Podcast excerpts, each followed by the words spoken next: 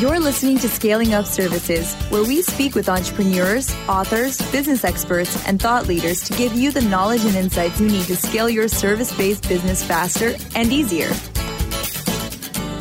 And now, here is your host, business coach Bruce Eckfeldt. Welcome, everyone. This is Scaling Up Services. I'm Bruce Eckfeldt. I'm your host. And our guest today is Jennifer Chang, and she is author of The Startup's Guide to Customer Success. And we're going to talk to her a little bit about what it means to have a successful customer strategy and what it means to kind of be customer centric in your mindset as you develop your business. And I'm excited about this. I think this is a, it's a great topic uh, for anyone who is a service based company. So let's get into it. With that, Jennifer, welcome to the program. Thank you. Great to be here. So uh, let, us get a little bit more information about you, your background, and then we can talk about the book. So, uh, professional background. Where, where, did you start, and how did you get into this uh, this facet of the profession? Yeah, so I started kind of in the business world. Customer success, being customer centric, has always been something I've been interested in, and kind of being heavy on communication, making sure everyone's okay, um, has something has been something that I've always focused on throughout my career, whether that's internships or anything like that. So I started out in the business sense and realize that hey, like I'm at a startup and it's here in San Francisco, and there's a lot of talk about being customer centric, right? Yeah, a lot yeah. of CEOs, you know, we're so customer centric, we care about the customer, but I realized that you know, even talking to my friends, like, what does that actually mean? And that's when I started getting the customer success, being understanding like, okay, yes, you can say you're customer centric, but what actions are you taking to really, really show that? To really tell your customers that, hey, I'm listening. Hey, I'm actually reacting to what you're saying. And you know, there's been so many studies, like even in the early 2010s, over 85% of people have said that you know they actually choose companies based on the customer experience. So there's this huge shift in focus from the customer of like a high touch or like white glove experiences. They want to be treated well, and they choose companies based on that. So that really interests me, um, kind of going into profession, being like, whoa, okay, so how? What does this mean for my startup? Right? We were, you know, we were at the time. We were ten people and one dog. You know, um, you know, the dog was security, if you ever wondered. and that's when I really then thought of like, okay, like how do we bring this company to the next level? There's a lot of people in this space. How do we take this to the next level, right?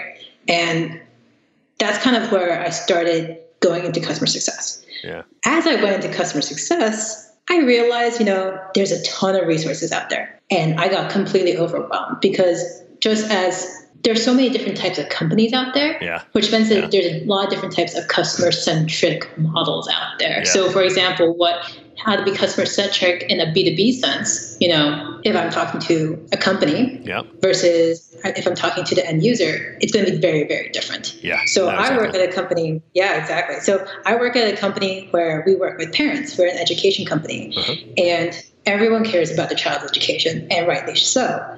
What this means is that we need to be extra. We need to be very, very customer centric to make sure that the parent and the student feel like we're there for them along the whole journey Yeah. right their whole academic journey especially since you know you mess up one thing in education and then there's like snowball effects and things Yeah. like that Yeah. but yeah that's kind of how i started my journey and realized like okay yes there's so many resources out there and i realized that a lot of them are b2b and i'm in b2c Yeah. so what does that mean and and especially since i'm a startup i don't have that many i don't have that many resources i don't have like a 50000 budget where i can spend on technology that will make my life super easy and quick uh, Yeah. So what does that actually mean? That's why you know I started learning, started reading, started talking to people, and I've been kind of putting that all into a book, and that's what I recently published. Good. So so let's talk about let's talk about customer because I think that's Sure. I think that seemingly is easy, but I certainly have found in, in my own kind of personal startup experience and in my kind of coaching and advising experience that defining that can actually be harder than, than it originally seems. Um, and particularly, like you mentioned, the B2B, and actually, even in your situation, I mean, you have multiple customers or multiple stakeholders or multiple people that you're trying to satisfy for different levels. You know, how how do you kind of start with that question of, or how do you begin to answer that question of who is your customer? What's your strategy around that? Definitely. And I think that's such an important question as well. If you don't know who your customer is, you don't know how to center around your strategy, your product strategy, your customer success strategy. So, really figuring that out is super, super important. And I recommend, you know, first, you just kind of go out there, and see, you know, when you're starting, you kind of go for product market fit, and then you kind of like ask around, see who gravitates naturally. But as you're developing that persona, as you're de- learning about your user, what I think people usually forget about is understanding what I call user complexity. So understanding the emotion behind every single, like where, like what emotion are people having when they're interacting with your product, whether that is from the very beginning. So, hey, how searching for, for example, I'm searching for a product that can solve my commuter needs, right? What type of mindset uh, do I have going into this? What type of emotions are, am I experiencing? Am I experiencing anxiety of not getting to work on time? Am I, or am I being trying to be opportunistic. Like that's really important for the company to understand, especially marketing, to understand like, okay, how do I make sure that I'm meeting the customer where they're at? User complexity is also really important when it comes to the product. So, or even with the support side of, okay, so if someone is having an issue with your product, where are they coming from? Are they coming from a place of desperation? Are they coming from a place of, you know, this is kind of annoying, but I'll figure it out later? And what does that mean? and what pressures do they have outside of them so whether that is for us it's academics so that could be their teacher pressure pressure to go to college things like that and how we meet them there so that so that we can cater to their needs and to their actual pain points that may not be the pain points that they're saying to us. So I think that's I kind of went a little bit one step further into better better understanding your user, yeah. but I think that's something that we need to as you know CEOs and as leadership we need to always keep in mind. Yeah, no, well, I like that of really understanding the different kind of stakeholders or the people that you're trying to service, and then and then what their concerns are. And I like the whole idea of kind of the emotional needs or the emotional kind of situation or context they're in. I think it's very easy for us, uh, particularly as business people, very kind of analytical at times, to to look at the task that we're trying to get done and not not appreciate the sort of confounding emotional factors that are going into the drive for that task, the desire to do that task, or the complexity of that task, and the ability to kind of deal with the task, particularly a complex task, if if there are other kind of pressures or, or, you know things going on for that person as they're going through it. And I think f- failing yeah. failing to get that can lead to problems, or at least lead to a lack of success on that. Yeah, and definitely it could go also go the other way. So if my user, you know, is kind of like kind of blasé and like, oh yeah, I don't really care about this. Like we also need to know that too, right? So because yeah. maybe we're spending too many resources on this, right? So it's like it's it's the whole spectrum. yeah. Or, or uh, that we assume they're gonna they're gonna have more motivation or persistence on this task than they actually will. You know, so exactly. Yeah, yeah. So so really kind of developing that emotional map or that motion model for how they're engaged in it is is is interesting. In terms of kind of defining customer, you know, I, I guess one thing that you know we do a lot with kind of on the business strategy side is identify a core customer and and describe them in different ways. What are the, some of the things when you when you begin to kind of model a customer or, or define a customer what are the things that you're looking to sort of define or to build characteristics around? Definitely. So i think you want to understand you know not only where they are coming from emotionally, but what are their pain points that they want to solve, right? Yeah. And who are they, right? How do they interact with technology, especially in the technology world? Or it's really important to understand like what devices do they have? How experienced are they with technology? So, for example, if they barely know how to write an email, you know, maybe you shouldn't tell them how to do messaging, right? it's like meeting them where they're at. So, kind of understanding what their technical capabilities are um, understanding their team size is also really important. So, are you dealing with one person who has all the has uh, a better idea of what's going on, yeah. or are you dealing with one person who you're one of very one of many vendors, right? And you are they deal with thousands and thousands of end users and they don't have a lot of time for you, right? Because you're going to approach these two people very differently. Yeah. And then the last thing that you want to also kind of note is if they have any previous experience with products like yours, right? So have they onboard have they worked with vendors before? Have they worked with third parties? Have they worked with, for example, in our service, um, because we kind of do 24/7 homework help mm-hmm. um, on demand. It's have they ever done tutoring before? Do they know what kind of one-to-one tutoring looks like for them? And kind of always meeting them where they're at. Yeah, uh, actually, it's funny. It's a funny one for me. I, one of the questions, first questions I ask a prospect when they, you know, I get a referral or, or, someone comes in through my website or something, and they're interested in hiring a business coach. Yeah, the first thing I say is, "Have you ever used a coach before?" Um, exactly. Because yeah. it, it, it immediately, immediately gives me you know a basis to be able to understand okay well what worked with that what didn't work with that what did you like how did that coach work? You know even if it wasn't business coach i might i might talk about like an athletic coach or a personal trainer or anywhere where they've had somebody helping them you know advise them on a on a process you know setting goals achieving those goals working through obstacles dealing with mindset. You know if they've had some basis of experience which we can use to triangulate well am i right am i a, a, good fit for them is is really powerful. So i can see this whole this whole thing of understanding the context. Have they used anyone any service uh, like like yours before is is a good way to kind of triangulate that. Definitely. It goes throughout the whole customer journey as well. It's not only being able to sell to that person differently, but how do you care to that person once they're in the door, right? And the common example that one of my good mentors, Jamie Jeff, shared with me was, you know, when you go into a car dealership, right? If uh-huh you have never bought a car, the very first time you're going to buy a car, you're going to you know read the whole manual, figure out how everything is, and then ask a million questions, right?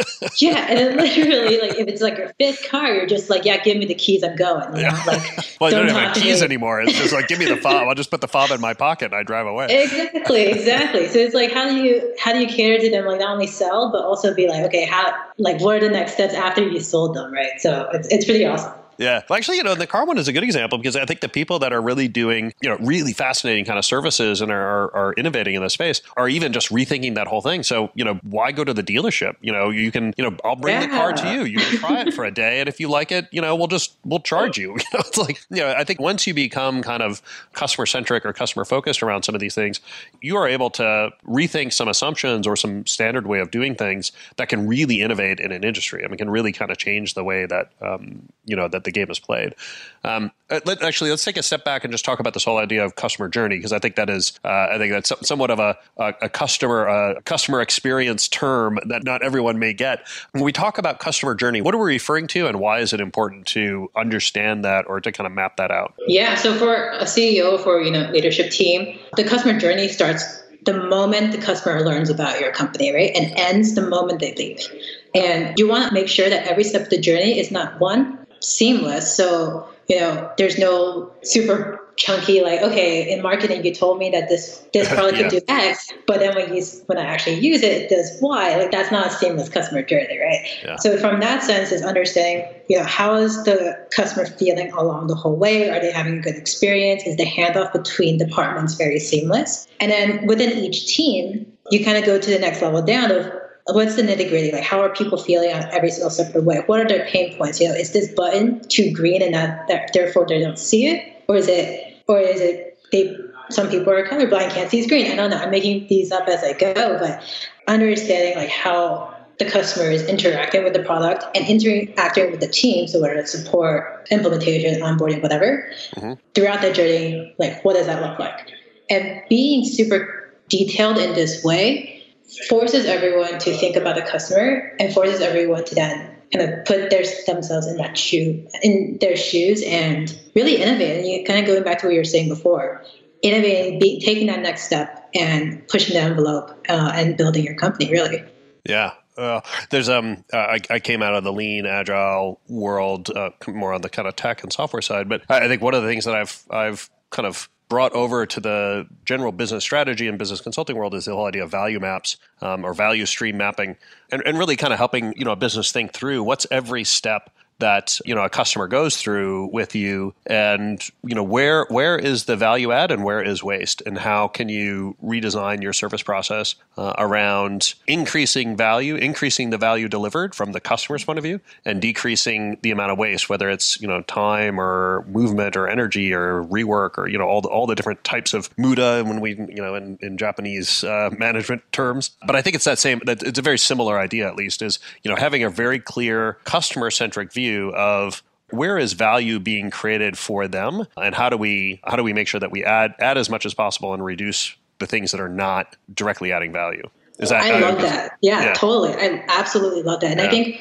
once you have that map you kind of take that extra you take that extra step of okay how many resources am I putting in to yeah. get that value, right? Yeah. So, for example, like we have something called QBRs, which is quarterly business reviews here in the customer success world, where uh-huh. we kind of reviewing the count once a quarter with the account themselves, uh-huh. whether that's usage reports, data, you know, success plans, anything like that. Mm-hmm. And what one client found was that you know, sometimes some people don't put a lot of value into that, but it takes a ton of time to create and schedule meetings and have meetings and all this stuff. And what they realized was like, hey, we actually don't need to have this huge, huge process. We can derive the same amount of value with way less work, right? And it's optimizing kind of that value map so that your resource it you can maximize your your team's output as well, which is pretty cool. Yeah, yeah, I, that that often is where there, there's these epiphanies where the company, you know, a company realizes they're doing something like, well, you know, we we package it in this way, and then we, you know, we send it out like this, and and we go through, put it through this process, and the other one is like quality assurance, like, oh, we we do all this kind of quality assurance stuff, and well, does the customer really does does the customer benefit from quality assurance? They benefit from the quality. The quality assurance part is not as a non-value added activity, you know. So it's kind of figure out like how else can we make sure that quality is going to happen, and how can we re- remove the time and remove the cost of this, you know, and, and really like you, you get in there, and there's oftentimes people are like, well, I don't know why we're doing this. Like customer doesn't care. Why don't we change it? You know, so it's really kind of challenging challenging those those assumptions. And I think it's I think I think there is a bit of a difference between you know kind of startup world when you're kind of figuring these things out versus the you know established company you've been around for a while while, you you have some quote unquote standard ways of doing things. They've worked well for you, you know, to a point. But if you're really going to focus on innovation and growth and improvement, oftentimes you really need to take a harder look at some of those steps. And this customer journey map uh, can be a great one because it's a great way to kind of frame it in terms of that customer value. So that's great. So in terms of other strategies, in terms of kind of designing uh, customer experiences or customer interactions, what are some of the other best practices that you've found or that you've either talked about in the book or you found inside the business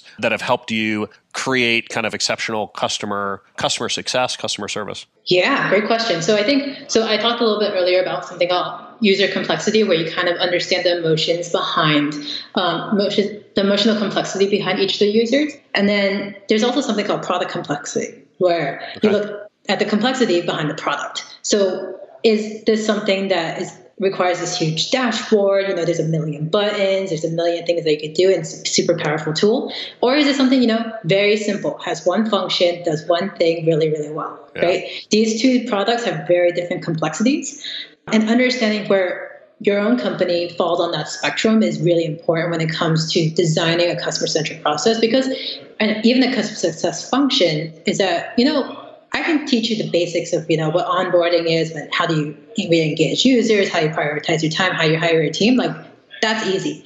But because it's not a copy paste sort of thing, you can't copy paste strategy along a bunch of different companies because every single company's one product is different and two users are different. Mm-hmm. When they're reading, for example, my book or any other blog, they need to understand also like product complexity as well as user complexity. And I kind of create this matrix within the book where, for example, if you have a service that's you know really high product complexity uh-huh. and something that's really high in user complexity and that means that your service is something that you know maybe requires a lot of onboarding a lot of hand holding in the beginning because someone is not very familiar with the service or yeah. has never used it before or there's just a lot of the example i'd like to give yeah is Salesforce. You know, like like there okay. are roles out there for just Salesforce, like just Salesforce because we've had a couple of them on the podcast. exactly, exactly. Like there's it's just such a behemoth of a product, right? And it's such a powerful tool, but it's like it takes for it takes a really long time to really wrap your head around it. So something like Salesforce, is an example of product complexity, right? This is a product that has, you know, just a lot of features, variables. There's a fairly steep learning curve to become proficient at the tool. That's product yes. complexity. So explain user complexity then. Yeah. So user complexity is, you know, understanding where one, why is the user coming to this product? And two, from what mindset is the user coming to this product? So for example, going along with Salesforce, you know, they have a there people are dealing with a lot, a lot of customers, right? They're overwhelmed, they're super stressed. How how do I grow and scale my business with so many customers that can barely keep track of in a Google spreadsheet, right? And that's kind of what, one of the reasons why people go to Salesforce. And then, so understanding that kind of the pain and the anxiety and all those other emotions yeah. that the user has going in, I realized that, hey, because you have high user complexity and high product complexity, you actually have to, and I call it revolutionize as a function. So as a customer success function, as a so an example so is a, a, a, low customer complexity example something like if i go I, I, need a haircut you know that's a low customer complexity versus if i'm if I need a marriage counselor, uh, Yeah. that's a high complexity, right? Like a haircut, it's you know I'm, I pretty much know how to purchase a haircut, or I, I know what my variables are, and I, it's pretty simple for me to choose. Versus marriage counselor, it's like I, I kind of don't even know where to start. I may not even know what my problems are. You know, I haven't. Yeah. I, I like I've. It's even confusing to understand what the criteria are I should be using. Where do I find these people? Um, Yeah. So, so that's user complexity versus the product complexity. Now, so you can get in situations where you have low user, low product, and high user, high product, and then obviously the other combinations as well. Yes, exactly. And then basically, when you look at customer success strategy or becoming more customer centric focused uh-huh. strategies, each of these things kind of plots nicely into a matrix. So if you have high user complexity, high product complexity, you have to kind of revolutionize. And what I mean by that is that, you know, this is going to be a really, it's going to be very, very complex. Your user has to make very significant changes to their day to day life to better understand how the two companies can work together, right? Hmm. And if it's successful, you know, everyone's going to be super happy and super thankful. And if it fails, everyone's going to be like really sensitive to it. Yeah. Yeah. So it's understanding how that works as well. And if, for example, if you have something that's like very low product complexity and very low user complexity, maybe your, your role is not necessarily, you shouldn't be trying to change your user's life. Like you have a very simple product and the people interacting with your product just you know, want one thing done, right? Yeah. It's very simple. They don't need some sort of like revolutionary like speech or motivational speech or anything like that. They want something very easy. So I call this simplify. Right. Focus on getting the job done, understand what their pain point is, and then get out of the way. You know, understanding where you where you come in as a company in their lives. So the example that I think of, uh, and give me feedback on this, is um, it's a product example, not a service example, but uh, are these like super fancy corkscrews, and you know, and it's like you know you've got to plug them in, and they you know they're the size of a coffee maker, and you know, but they take out the cork you know perfectly and stuff like versus just a simple waiter you know key that you know is four dollars at the store and does it just as well. It's kind of for me that's like a you know the complexity like it's pretty simple. My the, the user level is simple and it seems like they've overcomplicated the the solution to some extent. Um, you know and- but i think that happens all the time with services you know i think people you know design these kind of services and, and the delivery of these services uh, and they kind of over engineer them and overthink them thinking that it's going to add value or you know additional features or additional kind of perceived benefit is going to drive value for the customer in the end it just drives annoyance and it drives you know uh, Yeah. it doesn't make it easier it actually makes it worse for customers Yeah, exactly. Like going back to your, you know, wine corker example, like if there was a bunch of little like buttons on the side, I'd be like really annoyed. I'd be like, what do these buttons do? Like, do I really need this extra? Like, why am I paying extra for this? It's actually giving me more, like more pause yeah to deal with the company. Yeah. not not only does it cost more, but it actually gives me anxiety. like, well, now I got to figure out how to use this thing. If I do it wrong, I ruin my wine. like, like, Exactly. You don't, Yeah. you never want to ruin your wine. Yeah, exactly. exactly. So this gives you this nice grid, and based on the quadrant that you're in, it gives you kind of a sense of of what your customer strategy is going to be in terms of are you revolutionary revolutionizing and are you really focusing on changing their either the way they're doing things or their mental model or the, the frame of the world? Or are you just trying to make it you know simple and easy and kind of conform to exactly what they're kind of doing now as easily as possible? That that's kind of my takeaway from the map Yeah. Boom. You got it. okay. You know, another one I wanted to ask, and you know, this this might be more kind of service focused, is oftentimes when we're doing kind of customer journey mappings, is it, it often comes from kind of the sales starts with the sales process, and people are trying to map out the sales funnel or map out the sales process, and we you know we talk about okay, when did they first hear about you, you know, awareness, and then we you know talk about first interaction and nurturing, and then you know initial conversation, and you know addressing needs and getting to some kind of sale, and and typically those those funnels end at uh, like sign contract or something like that. And and one of my arguments is always, you know, that's really the midway point. and, Definitely, and, and once you've got a signed Yes. contract, you know, now you really need to think through, okay, well, what is what does you know account setup look like? What does client engagement look like? What is the first delivery? How does that happen? What is the first six months of the relationship development? And and really, what our endpoint is is creating an advocate, creating uh, you know someone who's going to go out and represent our company to other companies uh, and actually refer us to other businesses. Uh, and I think people often kind of miss that a they miss that opportunity um, mm-hmm. to really think through how can I make that positive. But because they haven't mapped it out, they end up you know churning customers. They end up getting all these people. I think you mentioned it before in the door, or you know getting getting people kind of in the door, but then keeping them there is is half the battle. You know, it's like if you if you don't have a strategy for how you're going to keep people engaged, at a minimum, ideally making them advocates for the business, you're missing opportunities. I'm curious how you've you're, addressed that or how you've thought about that. Yeah, you're actually missing a ton of opportunities. I mean, especially as more and more business models are going to the SaaS model, so subscription mm. models. Yeah. Um, renewals and upsells actually can account for 80% of revenue, especially wow. if you can keep someone over time. Yeah. Not only, there's like a multiplier effect, right? So yeah. if someone is really, really happy, not only are they your lifetime user, but they'll also be your lifetime advocate, exactly what you were saying. Yeah. And, you know, a lot of customer the reason why customer success kind of was born was because a lot of companies are realizing that hey you know let's care about users after they come in the door. Because you know i'm only getting like 10% of what i could be getting if i don't care about them ever like ever again. Because like, in the past you know like if you think about parents or grandparents generations they go to the store they buy one thing and then they never have to talk to the person ever again right? Like the, the, the product will speak for itself. But now, you know, like even looking at email, right? So every I use email every single day. Like I need to be happy with email every every single month in order for me to renew my email subscription service or anything like or Netflix or whatever you want to put in there, right? And if I'm not happy anymore, I will just stop paying. Yeah. And that's that's a huge revenue loss, right? The more people are dissatisfied, the less they'll come back, the less they'll tell their friends, the less like there's so many yeah, yeah, exactly. Like I am. It's actually amazing how much revenue you could be losing if you don't keep that customer centric mindset post sale. Yeah, that's a great stat. I haven't heard that one, but eighty percent you that a good, uh, you know, good customer uh, kind of follow up, uh, you know, follow on, you know, services and upsell, cross sell. Eighty percent of potential revenues. That's that's huge. Yeah, I mean, some people actually, some people say as, a, as low as like 70%, which is still a really high oh, number, yeah. as high as 95%. So it's really insane, actually. Yeah. Yeah. So let's let's kind of finish with the conversation around um, if you are trying to create a culture inside your your company that is more kind of customer success focused, uh, customer centric. What are some of the things you can do as a leader inside the business to you know inspire that to fuel that process?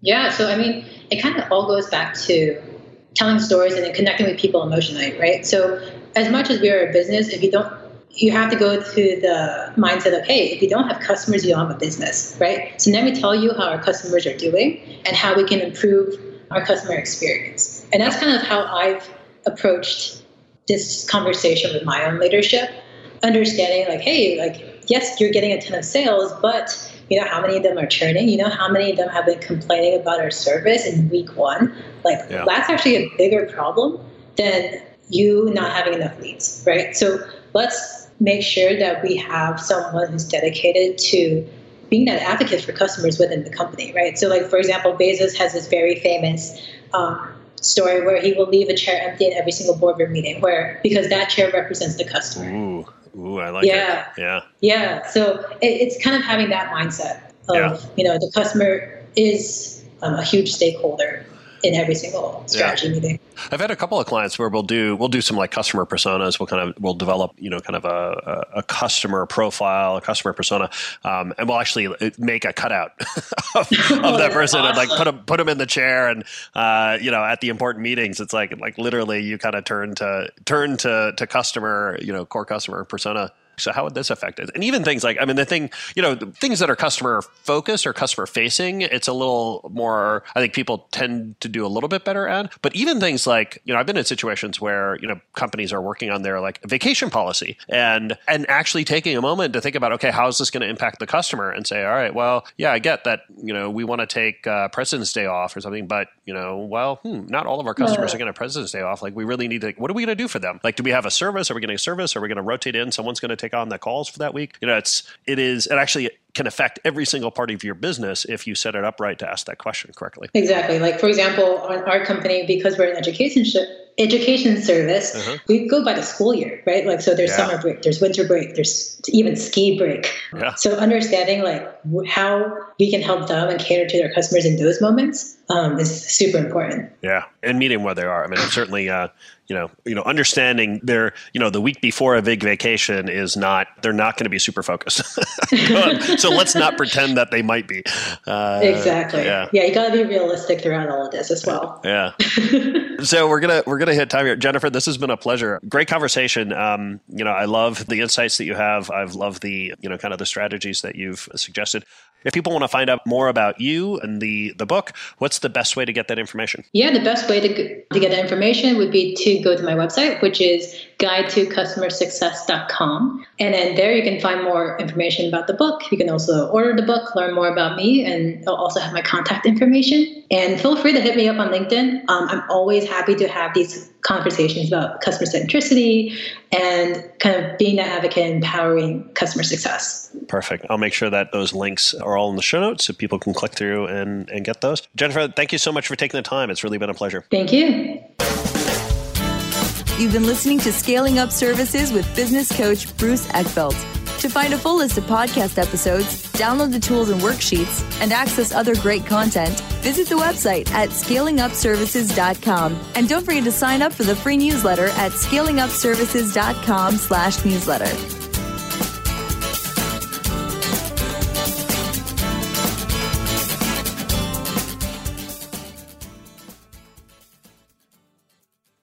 This podcast is a part of the C Suite Radio Network. For more top business podcasts, visit c-suiteradio.com.